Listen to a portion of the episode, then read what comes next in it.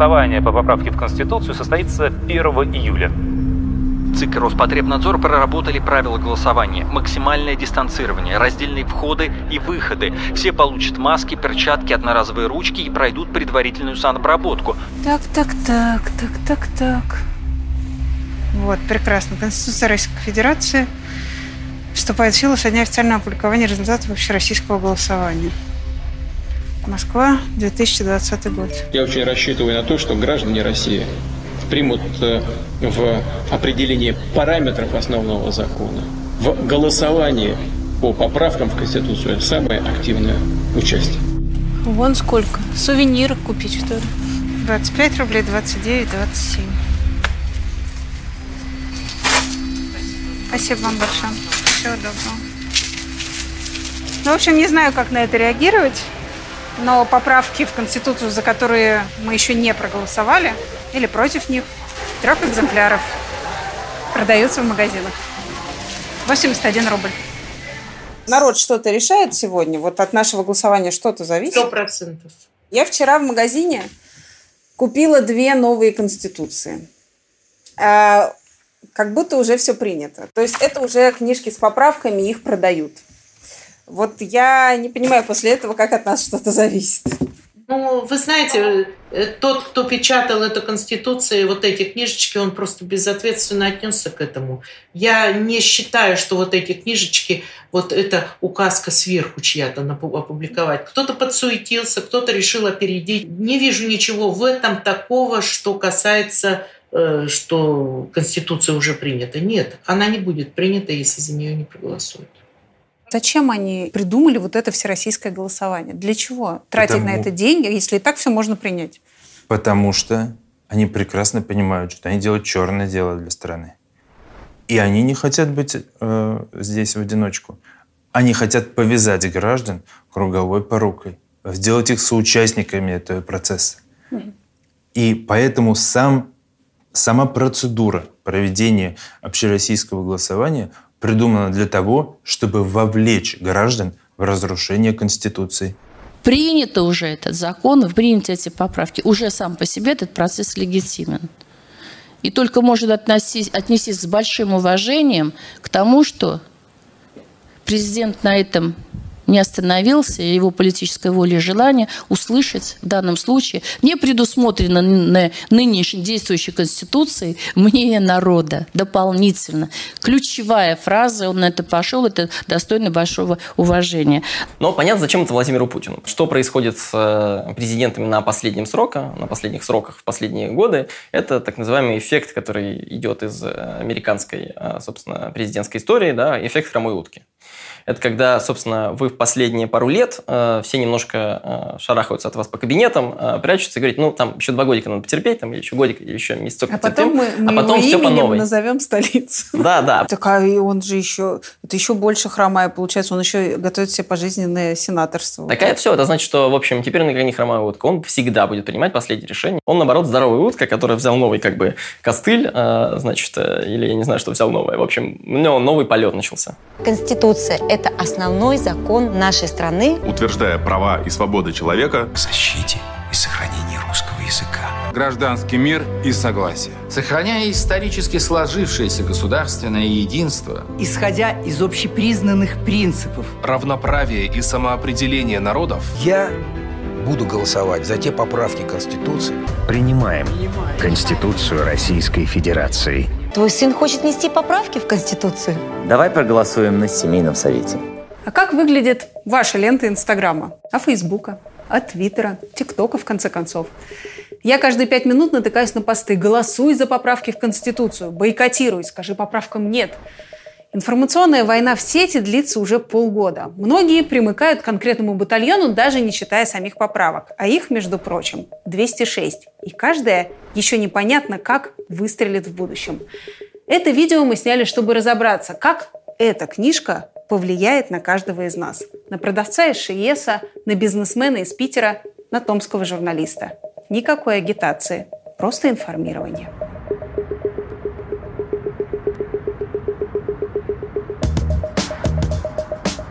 Кстати, чем конституции юридически хуже, тем обычно они длиннее. Это известный такой среди конституционалистов принцип. В некоторых э, африканских странах очень длинные конституции, где прописано буквально все, но это именно потому, что все это не исполняется, поэтому можно туда пихать и пихать и пихать.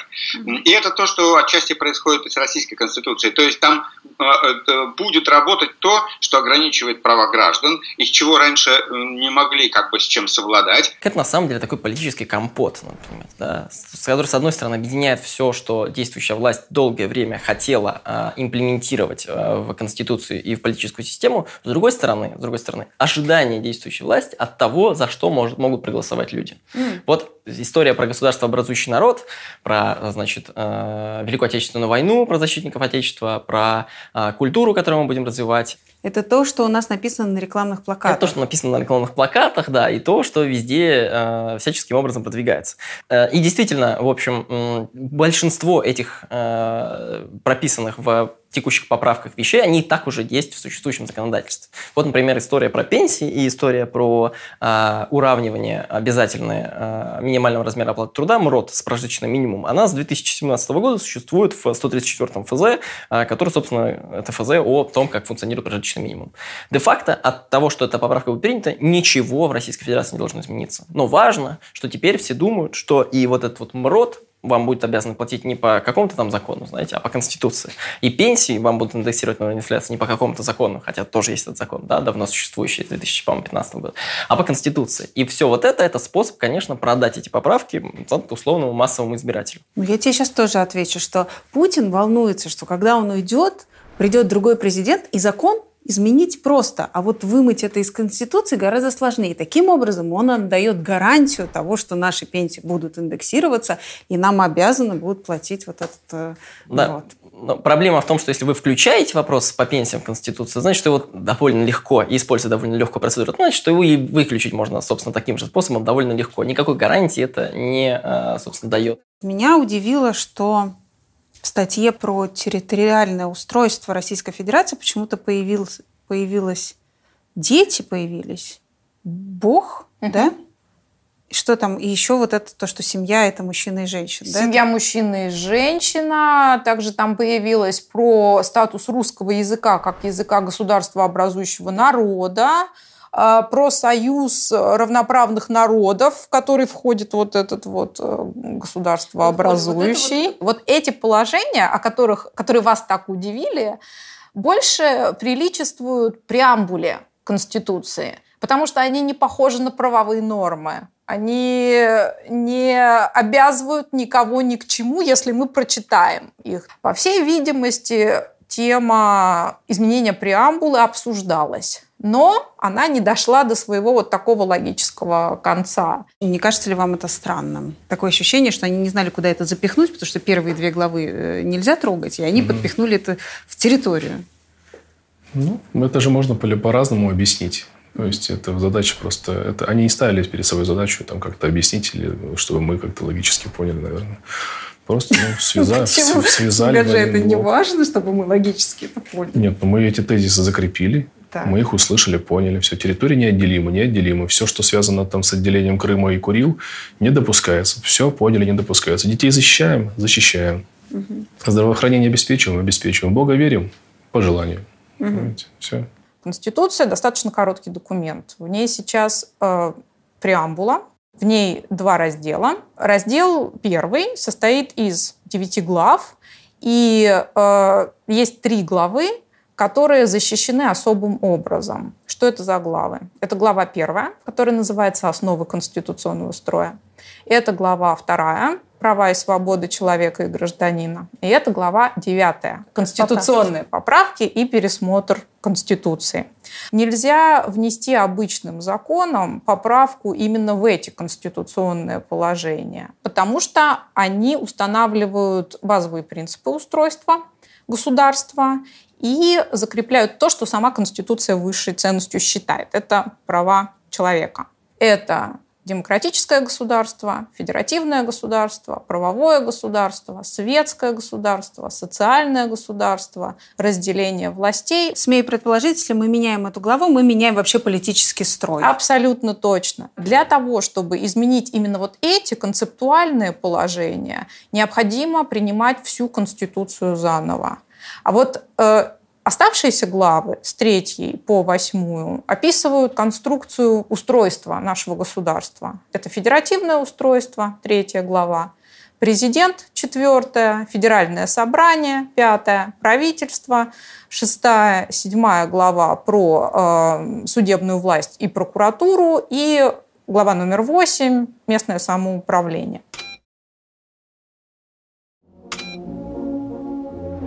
Что имелось в виду, когда написали про память предков и что нам передается вот наследство СССР? Зачем мы это прописываем? Видимо, появились какие-то тенденции к э, тому, что по-другому начинают трактовать историю, пытаются переписать те или иные факты, и появляется в обществе дискуссия, сначала научная, дальше это переходит на эмоциональный какой-то вот э, фон и превращается в какие-то, там, возможно, неправильные умозаключения, связанные с событиями тех тех, э, той поры. Многие уже по-другому оценивают э, участие, допустим, Красной Армии во Второй мировой войне. Начинают давать другую оценку там, международной деятельности СССР, там, пактам Молотова-Риббентропа и так далее. Начинают это все бравировать этим друг другу доказывать о том, кто агрессор, кто не агрессор, кто виноват, кто не виноват. Фашистскую Германию, Советский Союз чуть ли не ставят на одну и ту же как бы, сторону истории, как и, и те, и другие агрессоры и так далее. Я с этим не согласен, поэтому считаю, что здесь нужно ну, четко зафиксировать, кто враг, кто хороший, кто плохой это э, гораздо большую, может быть, нести э, репрессивный такой оттенок а, и может спровоцировать принятие дополнительных разных законодательных актов, которые будут там наказывать за слова о том, что вы неправильно, в общем, э, трактуете подвиг панфиловцев или там Сталинградскую битву или еще что-нибудь. Я должна преподавать так, как гласит мне учебник, который утвердит правительство. Так, как гласит правда. Ну, вы же понимаете, что у правды есть две стороны всегда. Ну, есть, есть вещи, которые уже закреплены в сознании. Тот же Нюрнбергский процесс или ветераны войны наши, труженики тыла. Это же на самом деле была победа. Вы как э, к Сталину относитесь? Ну, как калмык негативно.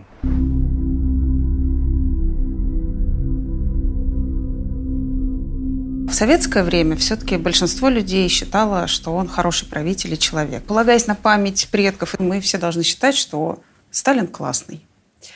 Как вы вот, в связи с этой новой статьей в Конституции предлагаете мне? Ну, во-первых, э, оценку Сталину э, дали во времена эпохи десталинизации. Хрущев, mm-hmm. в общем-то, вернул депортированные народы из депортации, и поэтому Э, нас эта статья не заставляет э, относиться к Сталину только как к хорошему. И вообще в целом относиться к историческим персонажам с точки зрения однозначно хорошего, однозначно плохой, я считаю, что это неправильно у каждого исторического деятеля в истории России есть свои плюсы и свои минусы. Я сама профессиональный историк, кандидат исторических наук. Я прекрасно понимаю, насколько дискуссионные некоторые сложные вопросы, а, которые обсуждаются. Но у нас же сейчас то, что мы с вами видим, да, вы как представитель средств массовой информации прекрасно понимаете, что не на уровне исторического дискурса идет э, баталии, да, а на уровне манипуляции фактом. Про что вы?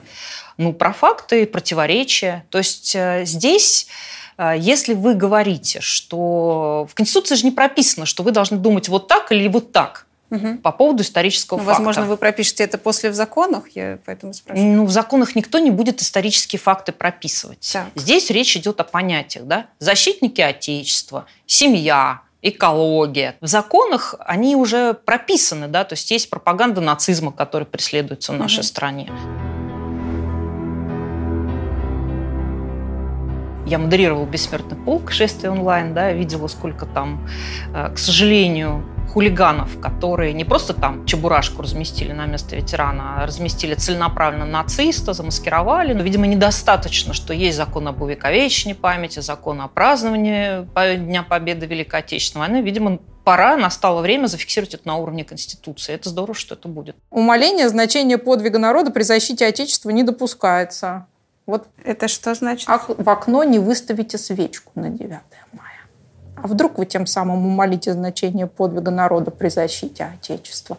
Э, это я, э, конечно, утрирую, но я хочу сказать, что это не очень определенные вещи. Это можно трактовать запретительного как, как характера. Это, может, это можно трактовать как угодно. И это точно ограничивает свободу слова.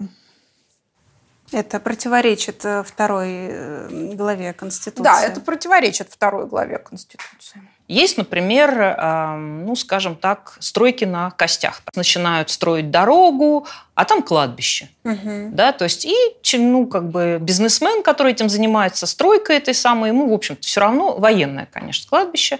Естественно, там Ленинградская область особенно этим страдает. Там фронт стоял с 41 по 44, их там очень много. И вот если вы посмотрите действующие нормативные акты, там ну, какой-то штрафик. И достаточно так скромно прописано, собственно, вот это вот э, преследование. То есть это уже будет нарушение Конституции. Вот там не говорится о том, что в поправке, во всяком случае, что речь идет о защитниках Отечества, там конкретно во Вторую мировую, Великую Отечественную войну, да, там, в принципе, говорится о защитниках Отечества. Так как вы не прописывали, как, о каких войнах идет речь, угу. правильно ли я понимаю, что туда будут входить и Росгвардия? Росгвардия входит. Они дают клятву защищать государство, если они участвуют э, в действиях, которые направлены на защиту Отечества от врага, угу. то, конечно, да. Я понимаю, что вы ведете, видимо, к истории, которая связана, там, допустим, вот когда они там выполняют функции охраны внутренних ну, э, мероприятиях, да, то есть, но это про другое, это не защита от врага, это обеспечение правопорядка. Конкретный там ветеран, э, он что от этого поимеет, вот от этой поправки? Что-то изменится ветеран, в его жизни, да. Здесь мы просто ему гарантируем, что мы э, не пересмотрим его роль в истории, да, как защитника Отечества. Российская Федерация обеспечивает защиту своего суверенитета, действия а также призывы к действиям, направленным на отчуждение части территории Российской Федерации, не допускаются. Вот это, это значит, что значит призывы, давайте... это значит говорить нельзя про... Нельзя говорить про то, что Крым не наш? Ставите меня в тупик. Можно или нельзя так говорить. Может быть, кто-то и усмотрит здесь призыв к действиям, направленным на отчуждение части территории Российской Федерации. Количество э, дел, э, которые будут против сепаратистов э, возбуждены, и количество дел, которые будут за слова о том, что вы там осуждаете присоединение Крыма, например, и вы там говорите, что, в общем, не знаю, там Санкт-Петербург давно пора отдать Финляндии, ну или что-нибудь такое, в общем, да, оно резко увеличится. Ровно потому, что это будет реакция, это будет сигнал да, для соответствующих структур, там какого-нибудь центра Э, а, да, э, на то, чтобы, э, собственно, теперь активно заниматься распространением этой информации, которая зафиксирована теперь аж в Конституции. У вас вот этот значок, он что значит? Это Ом. Ом – это один из символов буддизма. Считается, что это первый звук, который произносит человек, когда рождается. Набирает воздух и так. Типа новая жизнь? Да. И что это начало-начало. Вам нравится, что в Конституции светского государства появился Бог? Ну, Конституция нашего государства, она отражает интересы разных, разных граждан. В частности, в нашей стране очень много людей, которые верят в Бога. И почему нет? Пускай будет на американских деньгах вообще написано. Там, ну, черт с ними, с американцами, там сами разобраться. Ну, как, вот, ну, Давайте про нас. Зачем? В каких-то случаях вы ссылаетесь на американцев, в частности, нет. там, каких-то нет. Хорошо, давайте так. Я ничего плохого не вижу того, Я в том, просто не понимаю, что... зачем. Ну вот зачем? У нас светское государство. Это значится в первой главе э, да, у нас светское государство. Но а дальше никто не, не мешает. В, в третьей главе у нас появляется Бог. Зачем? Почему, почему нет? А зачем? Вы против Бога. Русских трое. Кавказца два. Есть араб и есть индус. И даже есть... Вот вы в прошлом юморист, вы так, человек, имевший отношение к юмору. Вы в свое время шутили над религией? Ну, эти шутки, наверное, не носили какого-то острого характера. У нас просто команда была такая, что нам позволительно было больше, чем всем остальным. потому что были представители... Да, то есть, когда у нас говорили «побойтесь Бога», у нас всегда добавляли «в какого именно». То есть, и поэтому эти шутки, они, наверное, больше такие, больше позитивные, но не о Боге, а о ситуации, когда разные религии, разные конфессии. Смотрите, я к чему? Что как только мы сейчас шутим на тему там религии, а, православия, патриарха или еще что-то, то сразу приходится извиняться. Уже не раз такие случаи были. Когда у нас Бог появляется в Конституции, это не еще один повод того, что это потом станет наказуемо. Я не могу поругать там какого-то батюшку. А зачем вам ругать или... Бога? Не Бога. Ну, а зачем? Рели... А зачем ругать какую-то религию? Для чего? Для того, чтобы вызывать у меня вопросы негатив к какому-нибудь меня... а, чиновнику от религии. Вот смотрите, я вырос в буддийской республике. Рядом да. с нами очень большие кавказские территории, там ислам. И вокруг нас еще православие большим-большим таким, да, скажем, присутствием. Угу.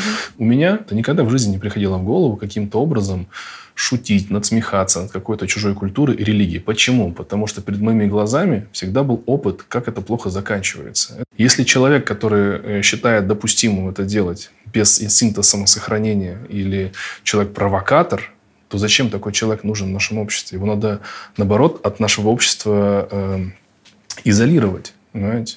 Ну, мне трудно судить, как это может сыграть э, в какой-то момент в каком-то э, будущем отдаленном. Для меня это несерьезная пока поправка. Но не бывает таких юридических э, формул, которые не могут в какой-то особой ситуации выстрелить. Мы видим, что уже у нас идет преследование ряда верующих и, э, и других конфессий, и неравноправие а, конфессий на территории Российской Федерации. О каком боге шла речь? А вот то же самое, если говорить о том, что семьей теперь э, считается, ну, как бы, союз мужчины и женщины, да, еще раз мы это прописали, хотя в Семейном кодексе это есть. Вот то, что опять это появляется в Конституции, возможно ли, что, а, ну, как бы, гомосексуальные пары начнут еще больше притеснять? Могут, но самое главное, что а, это теперь нельзя обжаловать, а, по крайней мере, в Конституционный суд. Конституционный суд, конечно, в сегодняшнем составе может иметь такую точку зрения, но завтрашний Конституционный суд может встать на позицию сегодня современной Европы, толерантности и так далее. А, а закрепляя это в Конституции, мы лишаем возможности обжалования эту историю спора, дискуссии общенациональной, правовой по этому вопросу. Это противоречит на самом деле, опять же, первой и второй главам Конституции, хотя там про семью ничего специально не, не сказано, то там сказано о равенстве. Что я у вас хотела спросить, как у представителя, собственно, Республики Калмыкия. Угу. Статья 68, а, первый пункт э, по поводу русского языка. А, он стал звучать э, таким образом. Государственным языком Российской Федерации на всей ее территории является русский язык как язык государства образующего народа. До этого там был просто, что государственным языком на всей территории является русский язык. Сегодня здесь появилась фраза «государство образующего народа». Я так понимаю, что это русские люди. Просто так написано. Ну, вы так же понимаете? Ну да, русский народ. А как вы думаете, когда в Конституции появляется государство, образующий народ в многонациональном государстве, это нормально? Скажем так, этот пункт э, вызывает очень большой резонанс в национальных республиках, сразу скажу.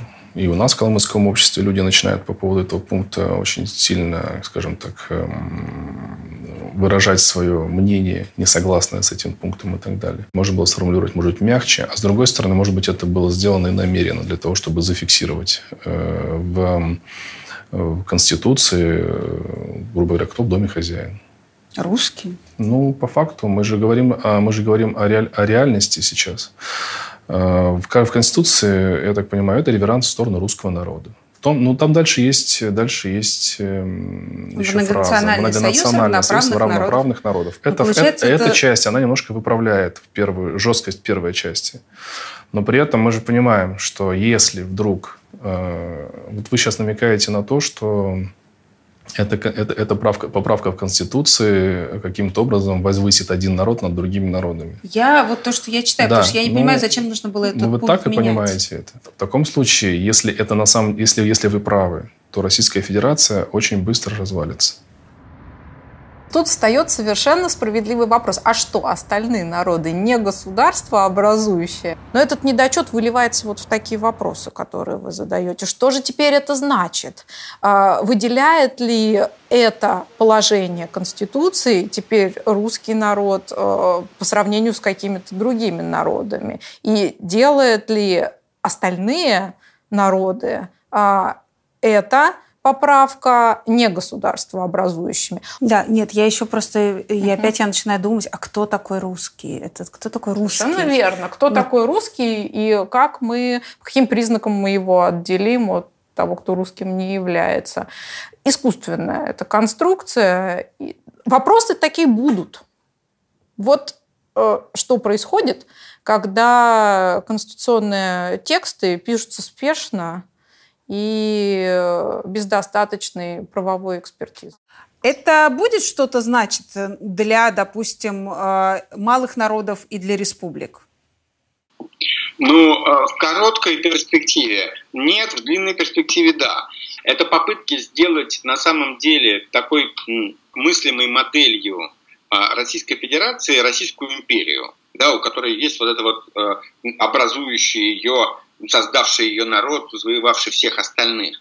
И это такой эфемизм, который как бы эту традицию, этот генезис федерации из империи, он как бы здесь таким неявным способом, с прикрытым способом обозначает. Я думаю, что разум возобладает. Я думаю, что все-таки в, в, в этом во всем, э, в этой, эм, в этой поправке все-таки имеется более обширное понятие. Мы все русские люди, по факту, по ментальности, по своей, если так уже говорить про терминологию. Мы говорим по-русски, думаем по-русски, через русский язык приходит.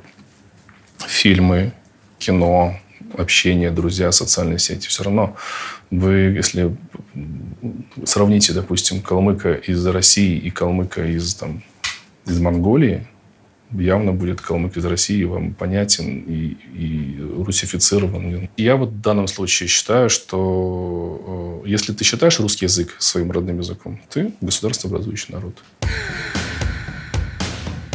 С детства я слышала, дома должен быть мужчина, чтобы было кому в стену гвоздь забить. Когда стала старше, мне постоянно говорили, вся твоя независимость до сборки первого шкафа. Не представляете, как я устала от этих стереотипов и мечтаю от них избавиться. I want to break free.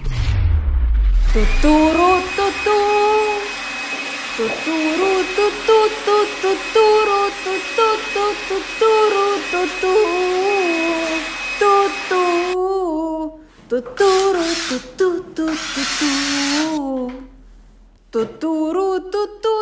Даже если вы не специалист в области ремонта и строительства, с техникой Макита вы сможете сделать свой дом уютным. У Макита множество решений для квартиры, дома, сада и чтобы порадовать себя любимую. Макита – это 100 лет великолепного японского качества и самый широкий ассортимент аккумуляторной техники в мире. И всегда великолепный результат. Технику Макита можно приобрести в крупнейшем магазине инструментов и садовой техники 220volt.ru. Там вы найдете все, что нужно от шуруповерта до газонокосилки. Сможете получить любую консультацию и профессиональный сервис. 220volt.ru – это 150 тысяч товаров, постоянно расширяющийся ассортимент и удобная система быстрой доставки. Бесплатный самовывоз из магазина в любую точку страны, а по Санкт-Петербургу и Москве доставка осуществляется в день заказа. Только по ссылке вы найдете уникальные наборы в подарок каждому товару Макита и получите гарантию сроком на один год. Даже если инструмент сломался по вашей вине, его заменят абсолютно бесплатно. Особенно актуально для тех, кто открывает инструкцию после того, как уже что-то сломал. Профессионалам и любителям, сильным и независимым, за техникой и инструментами в магазин 220volt.ru.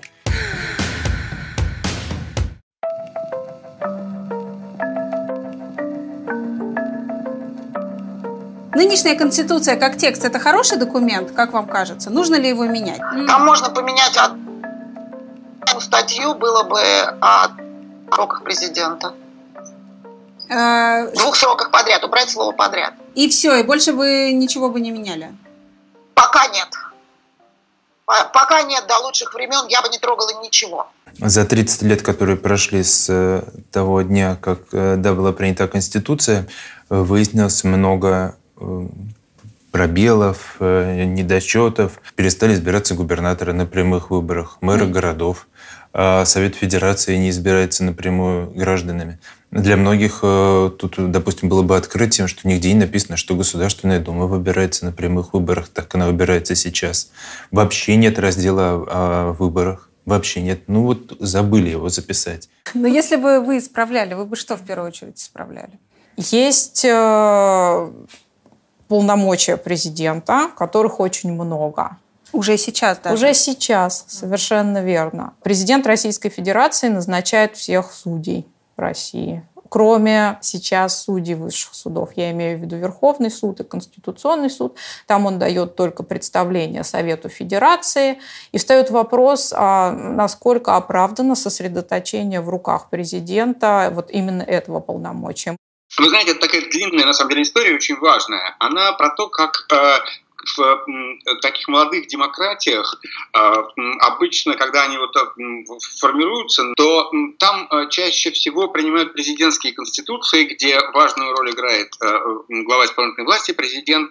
И когда очень слабая партийная система и, и гражданское общество, то во многих странах постепенно этот президентский пост, он начинает раздуваться, подминать под себя все и становится такой почти монархической конструкцией.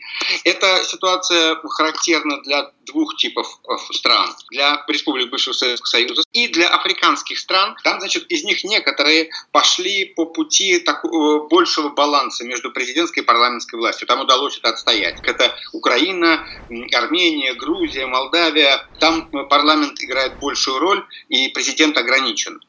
А другие страны пошли по вот этому монархическому пути. Белоруссия, Азербайджан и Россия. И часть стран в Африке тоже они пошли по пути вот этого э, монархического президентализма. И дальше, когда э, президент уже подмял под себя практически все, тут возникает новый рубеж, когда отменяется очень важная норма, которая была почти во всех конституциях и постсоветских, и африканских 90-х годов. Это норма об ограничении двумя сроками предельного, предельная длительность исполнения президентских полномочий. Некоторые постсоветские африканские страны отменили ограничения по срокам уже давно, еще в конце 90-х, начале 2000-х годов. Россия странным образом а, но держалось, все-таки оно сохранялось. Хотя оно не выполнялось, потому что э, Владимир Путин побыл два срока, ушел, опять пришел быть. Вот теперь как бы мы превращаемся в такую нормальную, отсталую африканскую или центральноазиатскую страну, такую деспотию без каких-либо э, без каких бы то ни было противовесов президентской власти и без каких-нибудь ограничений по срокам для правления президентства. Есть следующая станция – Следующая станция – это наследственное президентство. Вот дальше э, следующая развилка будет вот там. А потом? Примерно. Монархия? Ну, потом. А что, зачем монархия? Вон в Северной Корее уже там, какой уже третий. Не нужна монархия, так даже лучше, э, без короны, но со всеми почестями. Ну, есть один плюс. Мы наконец-то узнаем, как выглядят дочери президента Путина. Ну да, э, может быть по поводу тех поправок, которые нам предлагаются на голосование. На ваш взгляд, они хороши, плохи, бессмысленны? Они очень плохи, потому что они полностью коверкуют Конституцию. Это не демократическая Конституция, что, о чем, собственно, и говорит поправка об обнулении. Конституция, понимаете, это клетка для государства. Клетка, в которой да, очень четкие решетки – где сказано, что государству можно, а чего нельзя. И сегодня эти решетки превращаются, то есть фактически они сделаны из другого материала, нежели металл. И их можно растягивать в любую сторону. Если мы принимаем э, Конституцию с новыми поправками, она менее демократична, чем Конституция 93 года? Вы знаете, вы, конечно, будете со мной спорить, но она более демократична, потому что мы все-таки, еще раз говорю, считается, что когда министров утверждает парламент, э, согласовывает э, Совет Федерации федеральных силовиков, то это все-таки э, ну, опыт тех стран, которые считаются с развитой демократией. Это абсолютно точно, и это мне уверяют наши конституционалисты. Thank you. Обнуление. Как это было? 15 января Владимир Путин выступает перед Федеральным собранием и предлагает внести поправки в Конституцию. В частности, убрать из строчки «одно и то же лицо не может занимать должность президента Российской Федерации более двух сроков подряд» слово «подряд». Два срока и точка. 10 марта депутат Валентина Терешкова вносит уточняющий пункт. Новые правила не распространяются на действующего и прошлых президентов страны. Путин поручает Конституционному суду сказать, правомерно ли это. Суд препятствий не увидел. Так предыдущие сроки Путина и Медведева не учитываются. Теперь они снова имеют право баллотироваться и править еще 12 лет каждый. Как вы отнеслись, когда Валентина Терешкова предложила обнулить сроки? Знаете, я знаю, что есть дискуссия. Я глубоко уважаю нашего президента, и как человек ну, уже определенного возраста, уж простите, я считаю, что он а, ну, достоин быть президентом и дальше. Но это его решение должно быть. А, потому что это очень тяжкий груз, в плане э, ответственности и темпа жизни, работы там, и так далее. Я думаю, что это должно быть решение народа все-таки, а, не Нет, ну, безусловно, но я имею в виду, что решение там баллотироваться дальше или нет, это его решение, да, то есть, но я не против. А вы за демократический строй или за другой какой-то? Ну, конечно, демократической. Здрасте, я голосовала за Конституцию 93 -го года. Я уже была в то время взрослая, имела право голоса. Но, ну, но демократия подразумевает под собой постоянную смену власти. Это и есть вот, что нельзя сидеть на одном месте долго и так далее. Как вот ваши демократические ценности с этим уживаются? Я вот Мои нормально уживаются. Не вижу У вас в этом нет противоречий. У меня нет противоречий. Татьяна Георгиевна, как вы относитесь к тому, что вот многие говорят, что все эти 206 поправок сделаны только ради одной поправки про обнуление сроков Путина. Вы знаете, я отношусь к этому таким образом. 10 поправок, которые мне понравились, вот там, которые правда мне нужны э, как человеку, как гражданину, как человеку, у которого растет внучка а, и так далее, пусть они будут. А в этих десяти есть эта поправка про обнуление срока? Что касается той, вы знаете, вот мне сдается, что это какая-то подстраховка. Э, ради, ну, чего? Ради чего? Ну, ради того, что вот мы с вами сегодня э, столкнулись с вот этим тяжелейшим коронавирусом. Вот проводить в это время выборы – это, согласитесь, любые выборы, даже самые честные, это популизм, это обязательно э, желание где-то что-то. Вот в этот момент вот этого делать просто нельзя. А подста... Я не понимаю просто, то есть вы говорите, что не надо сейчас выборы делать, голосование, мы его проводим. От чего подстраховка-то? От чего мы страхуемся? Ну, я имею в виду смена власти какой-то вот в этот момент, она была бы не совсем, может быть, не совсем правильный. Вот сегодня менять власть, сегодня, допустим, вот менять власть, это не совсем правильно. Потому что, еще раз говорю, популизма больше, чем достаточно во время борьбы ну, за власть. Всегда. У Владимира Владимировича еще 4 года впереди. А мы с вами не знаем, что нас ждет. И, например, когда у нас ушел Россель э, по принципу, так скажем, сменяемости власти, пришел другой губернатор, сейчас уже третий после него. Народ по-прежнему жалеет, что чего-то не доделал Эдуард Аргартович. Ну, это была не просто фигура, не просто личность, это был профессиональный губернатор. Понимаете, демократию, я считаю, нельзя воспринимать как панацею. И нельзя воспринимать как общее понятие для всех стран. Вот смотрите, демократия на Ближнем Востоке угу. нам дала результат, вылившиеся в гражданские войны, во всевозможные там, противостояния и так далее. Есть понятие менталитет, есть понятие определенный там, сложившийся уклад жизни. И демократия, в частности, э, накладываясь на ту или иное общество, должна принимать какие-то адаптационные моменты, должна учитывать. Mm-hmm. Нельзя говорить, допустим, о, о демократии там, в США, о демократии в России, как об одинаковых, э, четких и понятных формах. Потому что и там исторически э, сложившийся есть пласт, и у нас есть исторически сложившийся пласт. Так вот, в нашем случае я считаю, что демократия, безусловно, это важный элемент, но без сильного президента это приведет к развалу нашей страны. Я не уверен просто, что следующий президент может быть таким же харизматичным и сильным, как там, наш э, нынешний президент.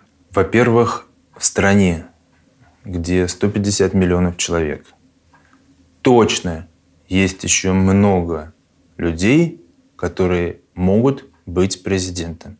И многие из них будут президентами лучше, чем Владимир Путин. Это точно. Ну, вот они вам возразят, потому что обычно я слышу одно. Кто, если не Владимир Путин? Вот кто? Объясните мне. Ну, в моем случае я считаю, что я. Я считаю, что я президентом буду лучше, чем Владимир Путин. Угу. От «Яблока» участвовал в выборах Григорий Явлинский. И я точно знаю, что Явлинский был бы президентом ну, лучше, чем Владимир я Путин. Вот к чему. А потому что выборы были несвободными и нечестными. И это, правда, это тоже все знают. Что значит несвободными честными? Вас допустили Об... до выборов, вы участвовали. А выборы это... Вы присутствовали вы знаете, в телевизоре в этот а момент. А вот, вот, вот наша разница э, серьезная в оценках избирательной кампании, в том числе с Центральной избирательной комиссией, в том, что выборы – это не момент подсчета э, бюллетеней, которые опущены в урны.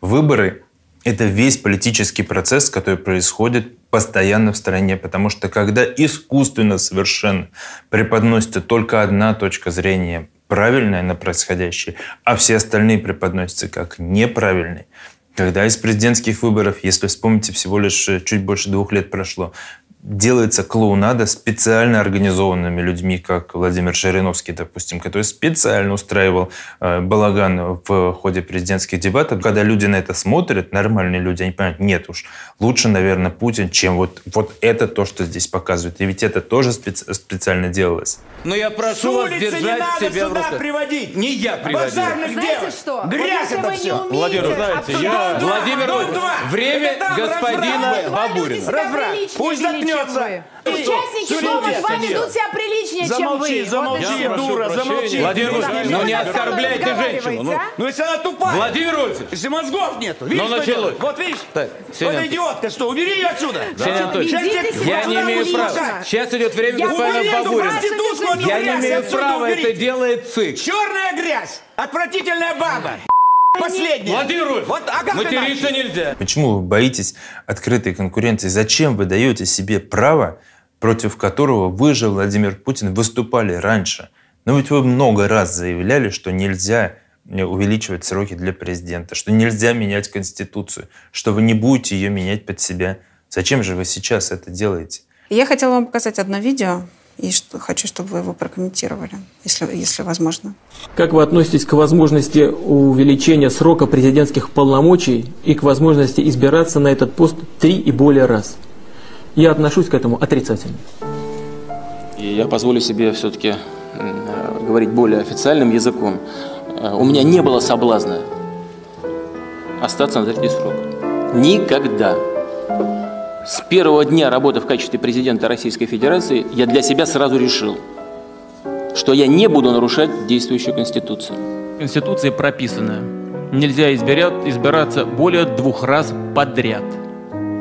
И поэтому ваш покорный слуга не стал менять эту Конституцию под себя, оставил первый пост государства и перешел на более скромную позицию, но очень важную, конечно, для жизнедеятельности государства. Если бы я считал, что э, тоталитарная или авторитарная система является э, для нас э, наиболее предпочтительной, то я бы просто изменил Конституцию. Как вы понимаете, это было легко сделать. Это же не требует даже какого-то всенародного голосования.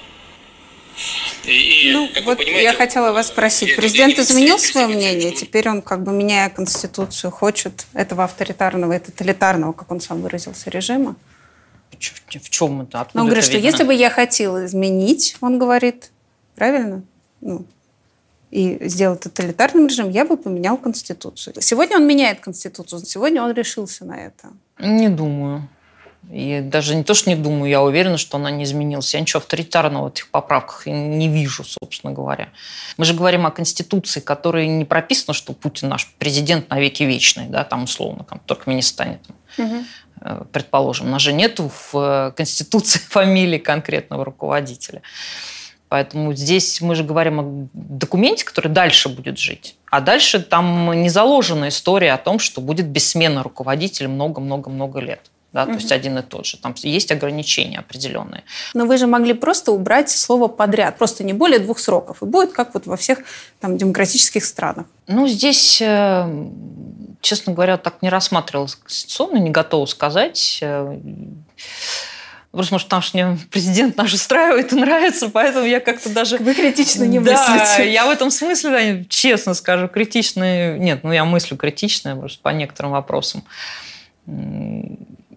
не думала над этим вопросом прям вот в таком контексте. Два срока подряд. Не случайно придумали, потому что человек любой бронзовеет, отрывается от действительности. Но это физиология такая и психология человеческая, что человек не в состоянии э, обычный живой человек, у которого нет там никаких особенных чипов и проводков, э, постоянно находиться в таком напряжении и а, оценивать объективную ситуацию, которая происходит. И по многим действиям Владимира Путина видно, что он уже отстал, что он устарел, что он принимает решения про прошлое страны, а не про будущее. А ведь в 98-м вопрос о президентском обнулении уже вставал. Тогда Госдума задалась вопросом, имеет ли право Борис Ельцин баллотироваться на третий срок? Ведь впервые президентом он стал в стране РСФСР, а второй раз уже в России. Ну, новая страна, новые сроки. Спросили Конституционный суд. Тот ответил. Избиратели, голосуя в 96 году за кандидатуру действующего президента РФ, исходили из того, что избирают его на второй срок полномочий. А вот сегодня не прокатило. Странно, к примеру, судья Валерий Зорькин был в составе суда и в 96-м, и в 2020-м. Почему его мнение так поменялось? Мы хотели спросить лично, но, увы, никто из представителей Конституционного суда не дает комментариев до голосования о поправках. Нынешнее решение Конституционного суда, ну, у меня такое ощущение, что они как ужаки между вилами выцарапывались из этой ситуации. Безусловно, все прекрасно понимая, но у них нет э, собственной воли, а, так же, как и в заключении по договору о присоединении Крыма.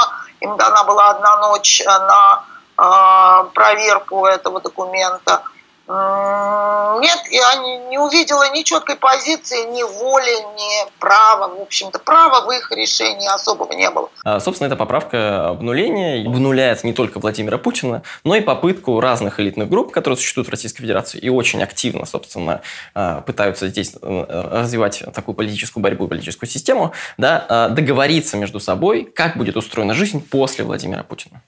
Потому что как только, собственно, он э, говорит, что, возможно, я в 2024 году не буду ничего менять, продолжу быть президентом, да, все попытки э, договориться о условных там, групп разных между собой, условной группы Собянина с условной группой э, значит, э, там, э, Чемизова или Мишустина, э, все попытки обнуляются.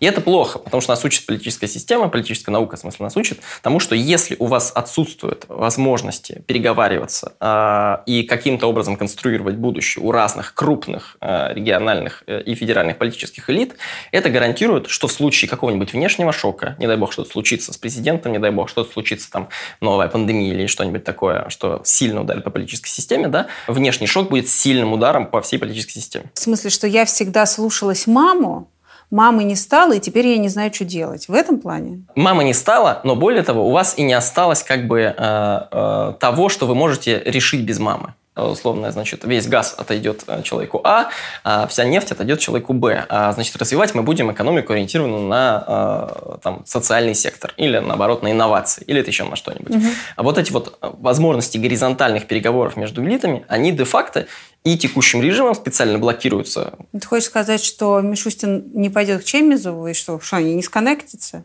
А или если, если у них нет опыта договариваться о том, как это будет, конечно, нет. Потому что все а, сейчас вопросы решаются через, собственно, администрацию президента. Ну что, они же взрослые люди, пойди договорятся. Вряд ли. Вот в том-то и дело, что как бы если у вас не было а, а, за плечами позитивного опыта о том, что вы договорились и придерживаетесь этих договоренностей без какого-то гаранта, де-факто шанс того, что вы договоритесь, очень и очень мал. Глава 4. Президент Российской Федерации. И тут, похоже, поправок больше всего. Исполнительная власть. Раньше премьер-министр сам набирал себе команду. Не нужно ему Министерство Дальнего Востока, он его упраздняет. Нужно Министерство просвещения. Оставляет. Теперь это делает президент. Законодательная власть. Вот, предположим, в Тюмени решили принять закон о поддержке малообеспеченных семей. Минфин говорит, это дорого, и просит президента проверить это в Конституционном суде. Суд говорит, да, дороговато. В итоге бедные семьи в Тюмени остаются без денег. Судебная власть. Здесь у президента тоже станет больше полномочий. Он сможет назначать и увольнять главного прокурора и инициировать отставку судей, ну, кроме районных и мировых, это судьи низшего уровня. Говорить о независимости нашего суда становится все труднее. Что это значит для жителя Красноярска? Не для жителя Красноярска, а для жителя условного ШИЕСа. Потому что что, например, э, Конституционный суд сказал по поводу э, ШИЕСа? Что, в общем, э, ребята, там нужно прислушаться к вам. Э, и де-факто после протестов, э, которые там произошли, э, собственно, там никакого строительства полигона не будет. Конституционный суд, который обладает тем самым меньшей независимостью, не вынесет э, такого решения, который бы позволил э, услышать эти голоса э, шиестцев на то, что они против строительства этого мусорного полигона. Вот, де-факто это будет означать для конкретного жителя э, Шиеса, Красноярска, Тюмени и всего остального, что шанс того, что ваши права, которые записаны в Конституции, защ... будут защищены, резко снижается отняты полномочия у тех органов, э, которые должны уравновешивать ветви власти – то есть меньше полномочий у парламента, меньше полномочий у судебной власти, меньше полномочий у, всех остальных. Таким образом происходит концентрация власти в одной точке. И после этого говорить о принципе разделения властей нельзя, а, соответственно, о демократическом государстве тоже. А что это значит для меня, как э, для обычного вот гражданина Российской Федерации? Как я это на себе почувствую? Сейчас мы просто ничего не, не сможем противопоставить любым решениям, которые нам могут вдруг почему-то не понравиться. Ни через депутатов, ни сами по себе. У нас нет права а, ничего сделать в этом государстве. В этих поправках впервые, я так понимаю, появляется в нашей Конституции неприкосновенность президента после его а, работы да, на, этой, на этой должности. Это хорошо или плохо? Определенные гарантии президенту давать Э, принято, ну, они должны быть как в каких-то рамках. Мы знаем вот из тех стран, которые как бы из э, состояния полудемократии переходили в такое более демократическое э, состояние, это очень важный как бы момент в жизни а, государства, которое хочет стать демократией, это момент, когда бывший президент оказывается на скамье подсудимых. Э, в некотором смысле это такой рубеж, когда становится понятно, что да, вот закон действует. И это становится нормой для всех будущих э, президентов. И тогда следующий президент, видя это, приходя в офис, ведет себя по-другому. У него другие ограничители, он по-другому это видит, свою роль здесь. И поэтому я вот когда-то так пошутил, что очень важным будет президент, первый президент России, который окажется на скамье, после окончания своего срока на скамье подсудимых, а потом, когда его осудят, ему надо будет поставить памятник, потому что это будет важнейший момент в истории страны. А, а какие это страны? Можете привести пример, вот, э, что президент оказывался на скамье подсудимых? Ну, сейчас э, это происходило в Бразилии и э, в Южной Корее. Южная Корея классический пример, там уже не один президент оказывается под следствием или э, даже в тюрьме после окончания срока. И это очень хорошо для страны, да, потому что это все время эту вот норму формирует и, и начинает по-другому функционировать весь этот механизм. И каждый последующий просто боится нарушать закон. Конечно, да, и... да, да. У тебя сразу отодвигаются, двигаются рамки, да, что ты можешь можешь, что сейчас пришел вот хозяин барин, этому отпишу это, этому отпишу это. А тут ты сразу понимаешь, что, что, что бывает, как, как и что. И, вот. Так что э, давайте доживем до времени, когда откажется на скамье подсудимых бывший президент. Это совершенно не кровожадное э, пожелание, может быть, даже ему и, и э, дадут небольшой срок, может быть, там амнистия будет какая-то, но, но это нужно. Это необходимо, чтобы была, был факт расследования того, что ты делал, пока был президентом.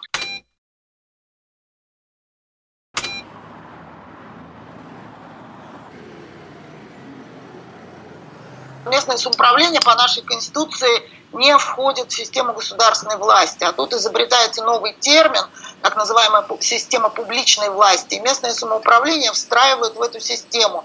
То есть теперь органы местного самоуправления не будут независимы, а будут подчиняться э, органам государственной власти, государственного управления на местах, так как это было в Советском Союзе, система местных советов фактически. Что это будет для вас значить, как для региона?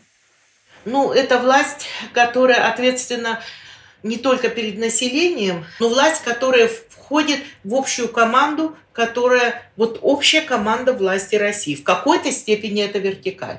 Вертикали мы боимся, это я не скрою. И я все время боялась одного, потому что местное самоуправление, то есть муниципалитеты в Санкт-Петербурге, я понимаю, что это такое. Что касается Екатеринбурга, это просто большой муниципалитет, полуторамиллионник и все. Но ведь самое главное у нас есть, возьмем классический такой добрый муниципалитет Байкаловский район, 1025 населения. И это тоже муниципалитет. Это сильно огромные разницы все. Что с этим делать? Как делать одинаково? Одни могут своими финансами распоряжаться, другие, э, у них столько финансов, что они не смогут и прожить на них, может быть, один квартал. Что это будет значить для нас, пока не совсем понятно. Нужен уточняющий закон. Привожу предположительный пример от политологов. Принимается в России федеральная программа в области здравоохранения. По пять новых больниц в каждый регион. Выделяются деньги. А в каком-нибудь городе Н больницы так хватает, им бы школы отремонтировать. Но нет, выделили деньги на больницы, получите, распишитесь и стройте. А если тьфу, у вас мост обвалился и требует ремонта, быстро починить его, скорее всего, уже не выйдет. Новая публичная власть, она такая. Ни шагу без согласования в центре и, скорее всего, без инициативы на местах. Нам очень важно иметь очень сильный центр, потому что в первую очередь пострадают народы. Мы очень малочисленны. Нам нужно спокойствие, стабильность. Нам нужно, чтобы было понятное будущее. И нужно, нам нужно понятные правила, по которым мы живем. А почему вы говорите именно о том, что вам нужен центр, а не местное самоуправление усиленное?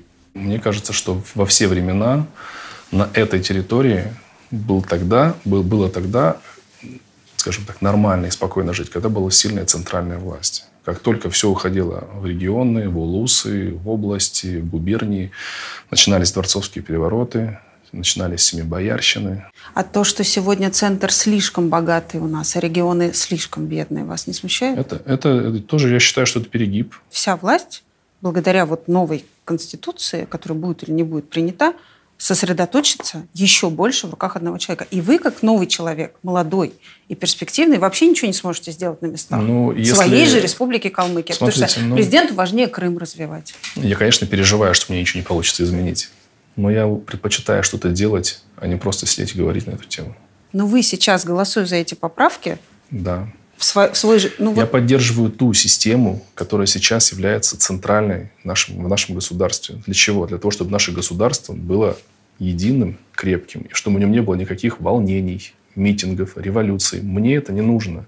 Моей республике это не надо. Нам нужно сейчас спокойное, стабильное развитие. Единство-то, конечно, оно в, какой-то, в каком-то смысле необходимо, но вот смотрите, пандемия. Да, а, что произошло? А, де-факто, а, поскольку центр не понимает, что делать, да, не обладает какой-то инфой, он говорит, что ладно, я, в общем, устраняюсь от этого процесса, регионы, э, делайте все, что хотите там, кого выпускаете, кого не выпускаете, так и должна функционировать система госуправления. Что если вы действительно не понимаете с уровня центра, чего там происходит в Тюмени, что в Татарстане, а что в Дагестане, то это правильно, отдать возможность реагировать на пандемию местным властям. Но mm-hmm. когда вы это демонтируете, у местных властей отваливаются стимулы, привычка э, решать что-то самим. Поэтому сейчас часть регионов растерялась, она не понимает, ну окей, что вот мне отдали, отдали, э, значит, э, возможность решать, какие предприятия закрыть, какие нет, пропуска вводить или нет, ну, как бы будем ориентироваться на Москву все равно. А в каком-нибудь там Саратове или Самаре, я не помню уже точно, стали вводить систему пропусков, хотя там эпидемиологическая ситуация была совершенно другой, не той, что в Москве на тот период, когда, собственно, эту систему пропусков начали вводить. Ровно потому, что вырабатывается привычка э, не принимать, не брать на себя какую-то ответственность.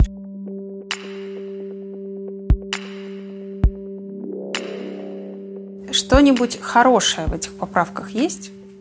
Есть. Мне понравилось э, положение про полномочия правительства э, в отношении инвалидов, хотя термин так себе, вот он тут у нас появляется в Конституции, но если не цепляться к терминам... А там прописано термин «инвалиды»? Ага, да. Смысл в том, что социальную интеграцию лиц с ограниченными возможностями правительство должно обеспечивать.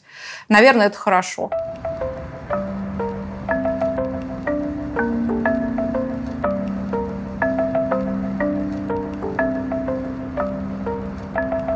И все же у меня так и остался вопрос, почему нам не дали проголосовать за каждую поправку отдельно? Вот федеральный закон 98 года о порядке принятия поправок к Конституции тоже говорит, на каждую поправку нужен отдельный закон. Хочется нам, чтобы в регионах все граждане ходили в круглых шляпах. Это одно. А если мы захотим, чтобы москвичи поедали калачи, это другое. Одной поправкой считаются только взаимосвязанные изменения текста. А нам предлагают принять пакетом и память предков, и полномочия президента, и бережное отношение к котикам. Я, знаете, хочу вот у вас уточнить. Вы вот как раз говорите о том, что вот вам 10 э, поправок нравится, а остальные как бы вы бы, ну вот сами бы не предлагали, не, может быть, не одобрили. Я иногда голосовала против, да. Да, вот как вам кажется, может быть, все-таки правильнее было поступить по закону 98 -го года и голосовать за каждую отдельно, а не пакетом? Нет, вы знаете, Конституция это все-таки единое целое. Это вот э, я много общалась, в том числе с непростыми конституционалистами нашими. Ни один из них не сказал, что надо за каждую поправку голосовать обществом. Все-таки общество должно видеть вот целую Конституцию в целом. И в целом либо она получилась, либо она не получилась. Я могу согласиться с тем, что нужно индексировать пенсии, но, например, с традиционной семьей я не соглашаюсь. Вот мне, мне кажется, что нужна нетрадиционная семья.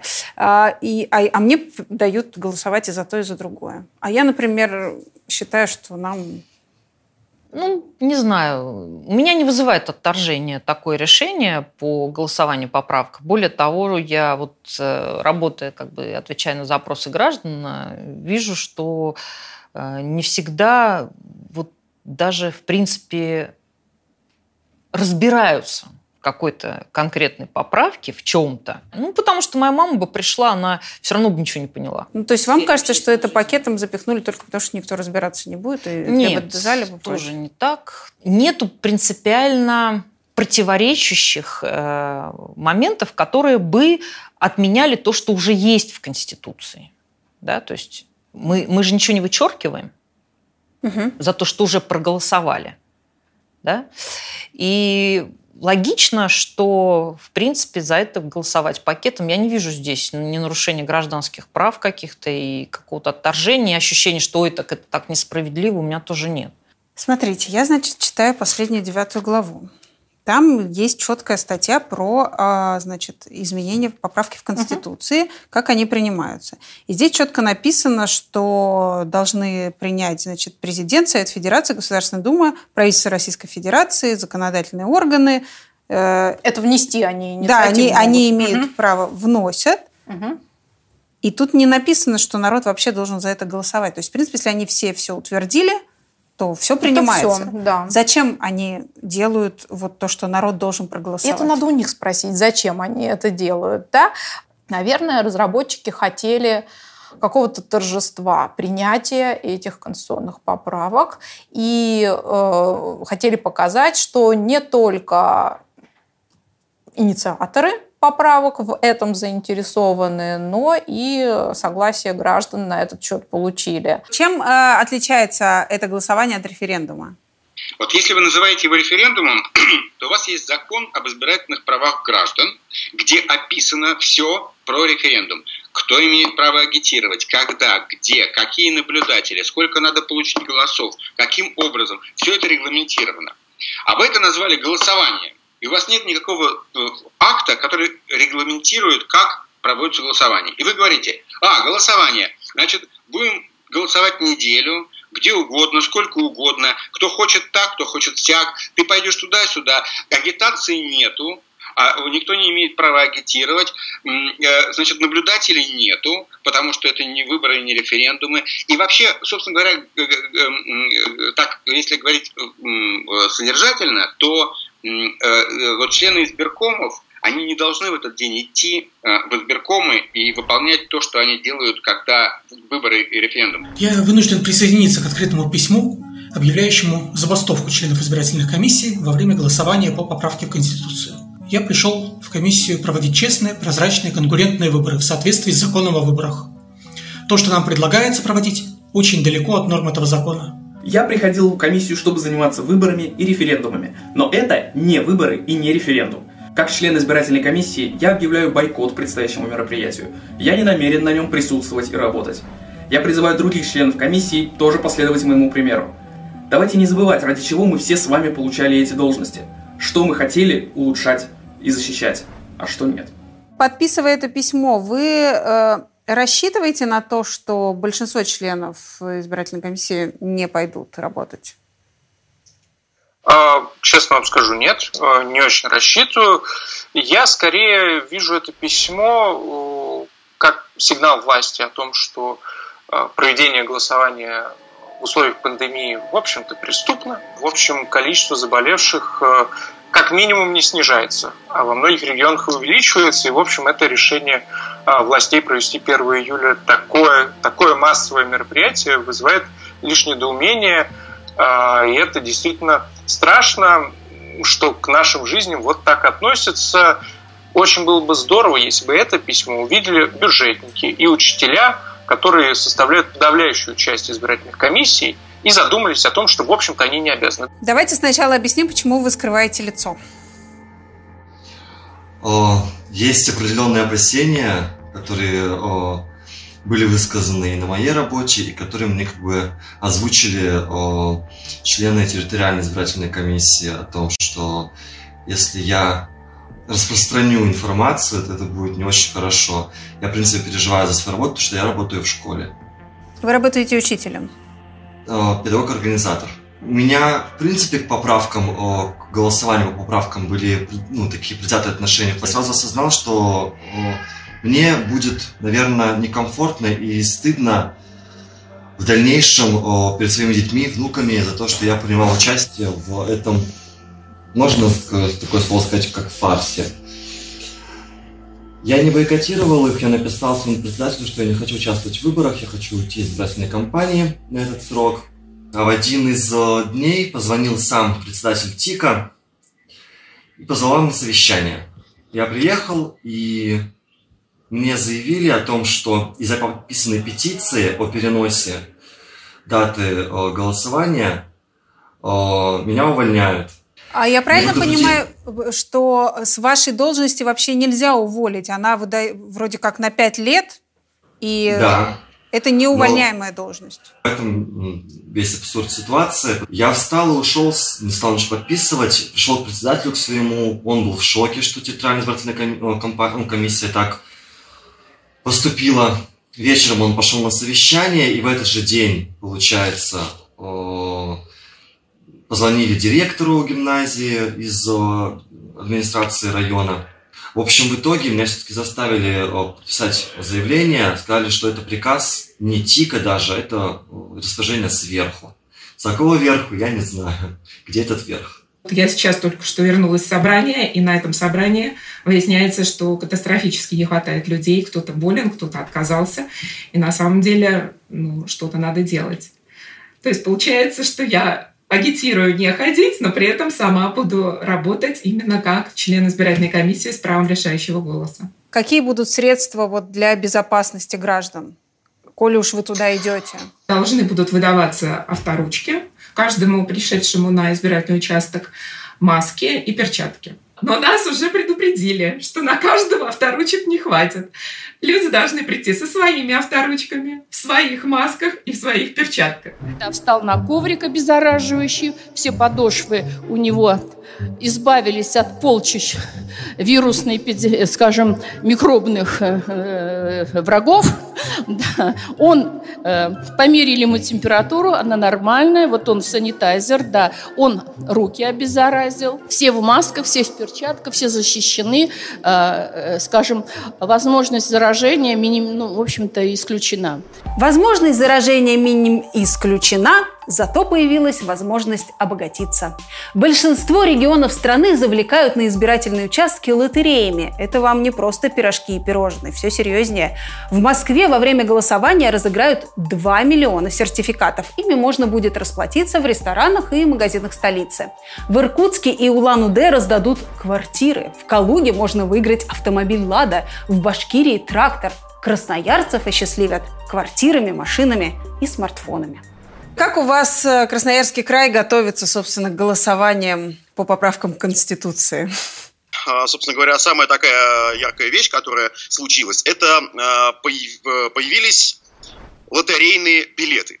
Их презентовала а, милейшая леди руководитель компании, которая, как оказалось, имеет отношение э, практически непосредственно к Александру Викторовичу Усу, э, губернатору Красноярского края. И лотерея, собственно говоря, сделана для того, чтобы привлечь людей на избирательные участки, для того, чтобы они проголосовали за поправки в Конституцию. Лотерея разыгрывает автомобили. Там на картинке такая красная Нива, просто сельская новь, э, явь и праздник какой-то. Но ты, э, дорогой Лох Лохович, э, приходи, постарайся, может быть, выиграешь себе замечательный автомобиль там с расходом 17-18 литров, которого раздатка визжит как ненормально. У меня когда-то была Нива просто.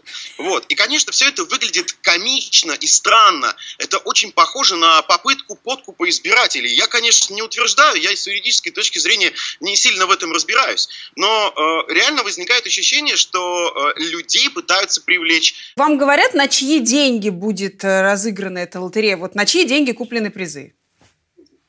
Да, да, это их э, принципиально подчеркнутая позиция. Они заявляют, что ни копейки бюджетных средств на это потрачено не будет. На это тратят деньги э, какие-то э, неизвестные дарители, которые, собственно говоря, и э, спонсируют эту лотерею. Ну, история э, такова, что если э, у нас сейчас везде заявляют, что вот у нас э, плато, мы вышли на плато, то в Красноярском крае ситуация очень тяжелая. Главврач э, краевой больницы, уважаемый Егор Корчагин, э, вот выходил тут в Facebook в очередной раз и говорил, что, ребят, терпим дальше, потому что все очень серьезно. Ситуация крайне напряженная. И в этой связи, конечно, есть у меня лично опасение, что вот эти две ситуации, с одной стороны, вот мы идем да, к голосованиям за поправки, а с другой стороны коронавирус, то это может войти в какой-то вот клинч. Мне кажется, что Кремль должен перенести Э, голосование за поправки, как минимум просто потому, что ну, это не имеет э, никакого, мне кажется, разумного уже смысла под собой, а может, наоборот, иметь серьезные риски там, для того же Кремля. Собянин сначала сказал, что мы будем сидеть до середины июня, а потом через день просто изменил свое мнение и быстро всех выпустил с карантина.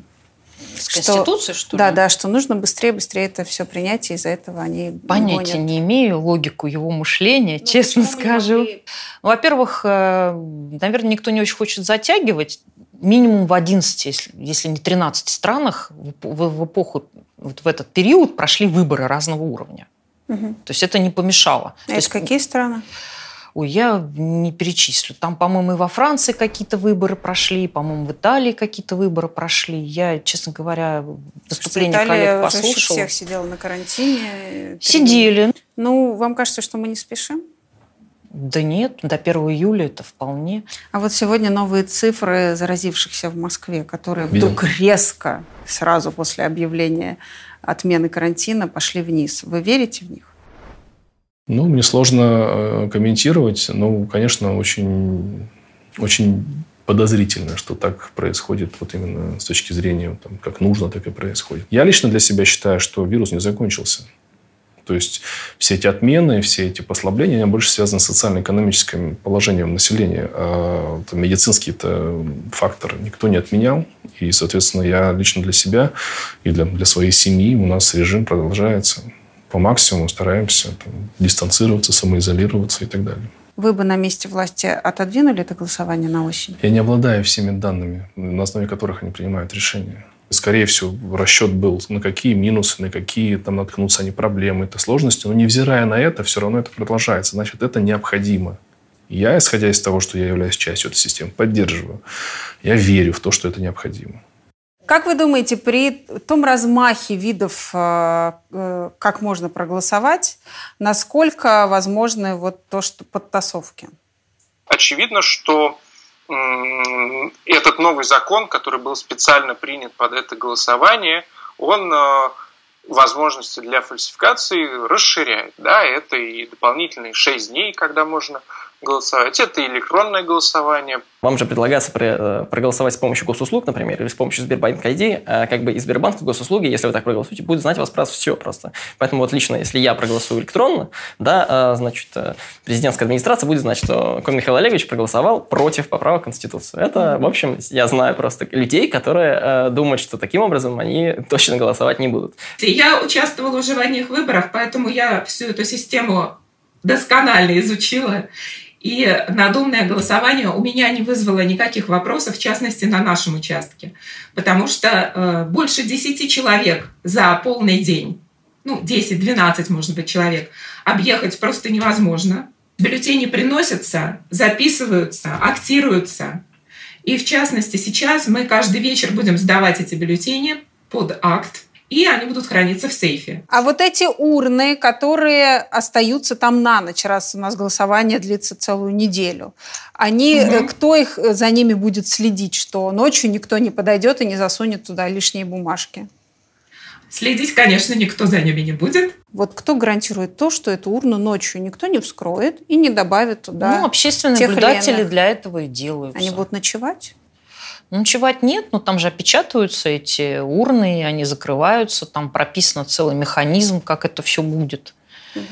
Поэтому, слушайте, гарантий у нас никогда никаких нет. Да? Когда и однодневные были, то же самое разговоры шли о том, что тасовали, это не, не смолкали опять же, совершенствуется сам механизм наблюдения. Они же появились, общественные эти наблюдатели, не случайно. Сегодня с утра я получил информацию, какие организации заключили соглашение по, с общественными палатой Петербурга по наблюдению в Петербурге.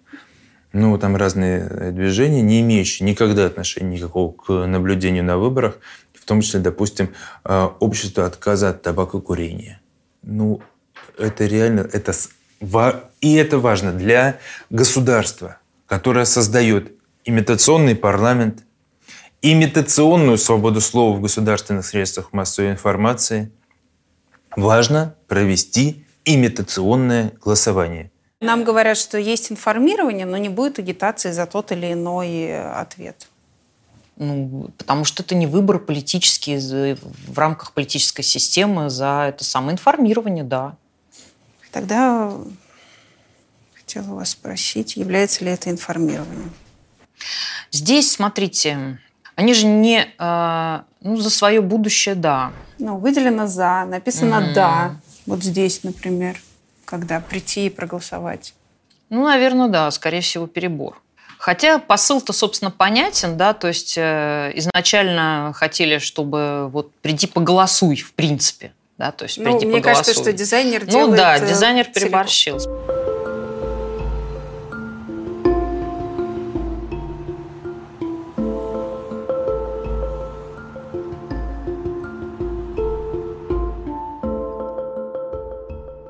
Оль, вы пойдете голосовать? Да, я буду голосовать. Действие лучше бездействия. Игнорирование я не очень понимаю. Это, это ни про что, это не будет иметь никакого результата. Я пойду голосовать и э, делай, что можешь, а будь что будет. Мне, что мне потом сказать, мама, когда мне скажут, мама, бабушка, а где ты была? Я делала, что могла. Вы выступаете за то, чтобы граждане бойкотировали это голосование? А мы выступаем за то, чтобы граждане активно заявляли о своем неучастии в разрушении государства, в разрушении Конституции. Э, я так понимаю, что сейчас э, явка не важна. Сколько придут, сколько придут. Придут да. три человека, двое за проголосуют, один против. Поправки По приняты. Да, по этому закону новому. А чем поможет бойкот? Ну, как бы ну, не приду я. Ну, скажу я а, пошла пешком на зло кондуктору.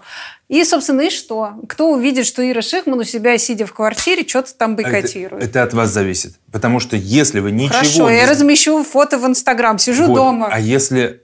Почему? Надо объяснить, почему я не согласна с тем, что происходит потому и потому, я в этом не буду участвовать. И если таких людей будет много, которые активно сообщат о своей позиции. Это совершенно нов, новая реальность. Но вы хотите сказать, что отменят этот закон из-за того, что там Обязательно э, миллион человек а, бой, пробойкотируют? Во-первых, что точно произойдет, этот закон точно отменят. Вопрос, когда.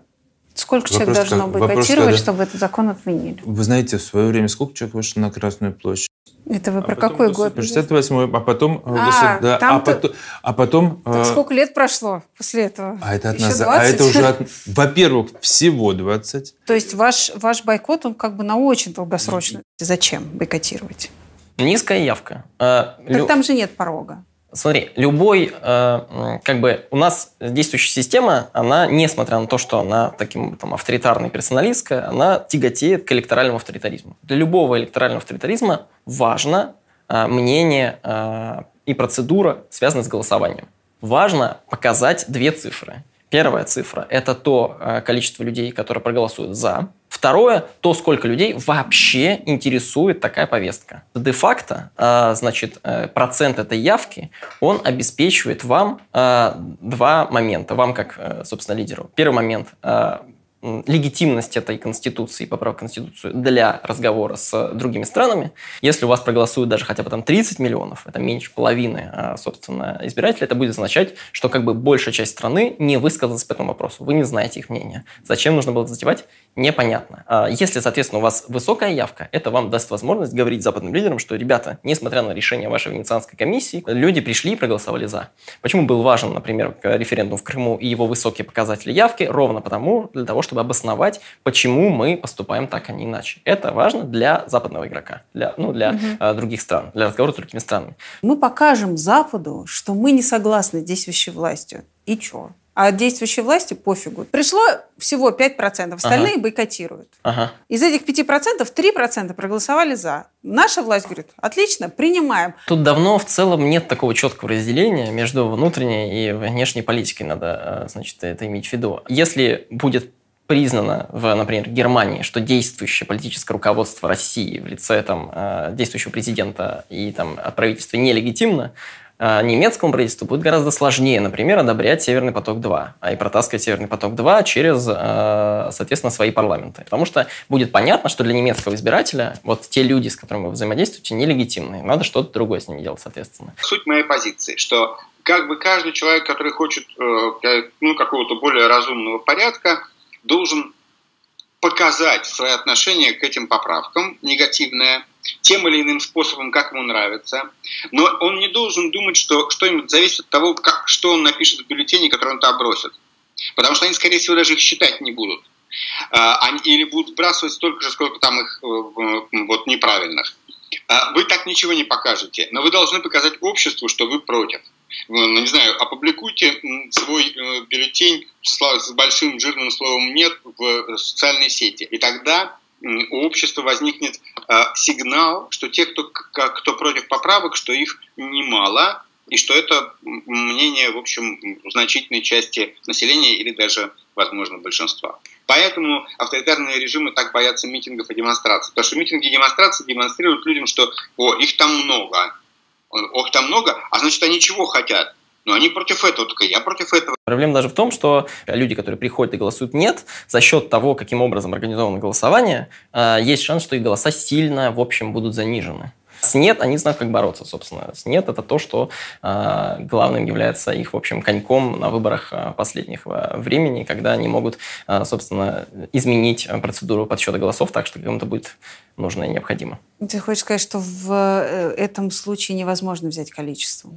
Возможно взять количество, но просто если количество этих э, нет, будет уж слишком велико. Одно дело действительно там фальсифицировать условно э, 20% бюллетеней, другое дело 80%. Но э, шансов того, что нужно будет фальсифицировать 80%, очень мало. Чисто юридически. Предположим, что народ, идет большинство и голосует «нет». А, а дальше президент говорит, ну что ж, я не могу противоречить действующей Конституции, поэтому, учитывая, что мы все все приняли уже до народа, я все равно подписываю эти поправки. Он уже их подписал. И а, ну более ну да. того, они уже официально опубликованы.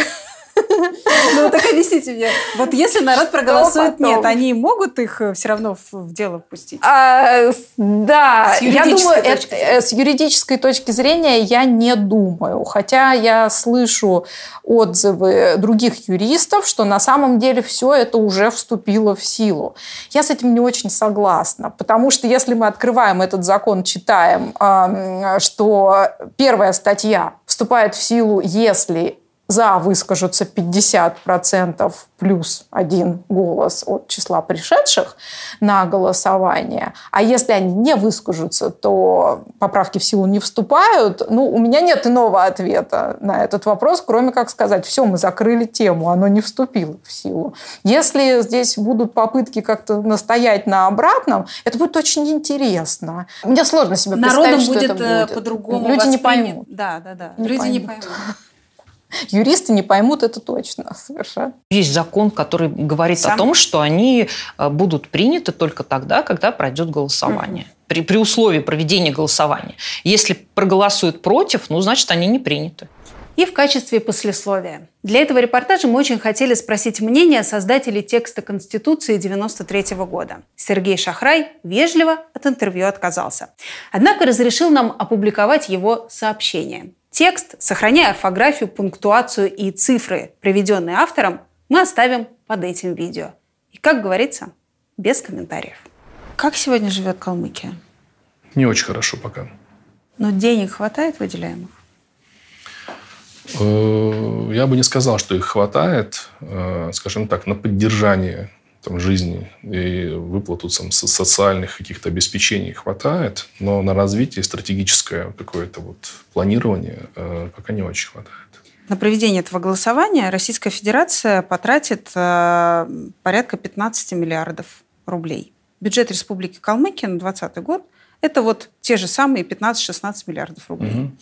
Вам не кажется, что вот лучше было бы помочь одному большому российскому региону или двум небольшим вот этими деньгами, А по которые очень принципу? нужны в По регионе? какому принципу? Представьте, вы Хорошо, давайте мы возьмем эти 15 миллиардов и на вот 85, поделим на всех. на 85. Да хотя бы. Ну и сколько получится? Невозможно претендовать на то, что эти деньги, которые запланированы, опять-таки, в бюджете на проведение еще, наверное, в прошлом году они были за- за- запланированы. Вот взять просто и перенести, раздать региону. Во-первых, а, это регионам никак не поможет, 15 миллиардов на 85, если разделить. А б, это важный политический, это важное политическое событие, которое будет определять э, нашу жизнь и наше будущее на ближайшие десятилетия.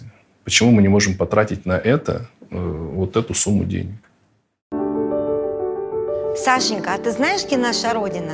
Да, знаю, вот. Да, посмотри, какая она большая по сравнению с маленькой Австрией. В нашей большой стране мы живем, учимся, работаем и воспитываем детей. У каждого из нас есть права. Все наши права записаны в специальной книжке, которая называется Конституция. Конституция? Да, Сашенька, Конституция – это основной закон нашей страны, который защищает все наши права. Значит, по Конституции я могу не идти сегодня на тренировку, а позвать друзей в гости? Твой сын хочет внести поправки в Конституцию?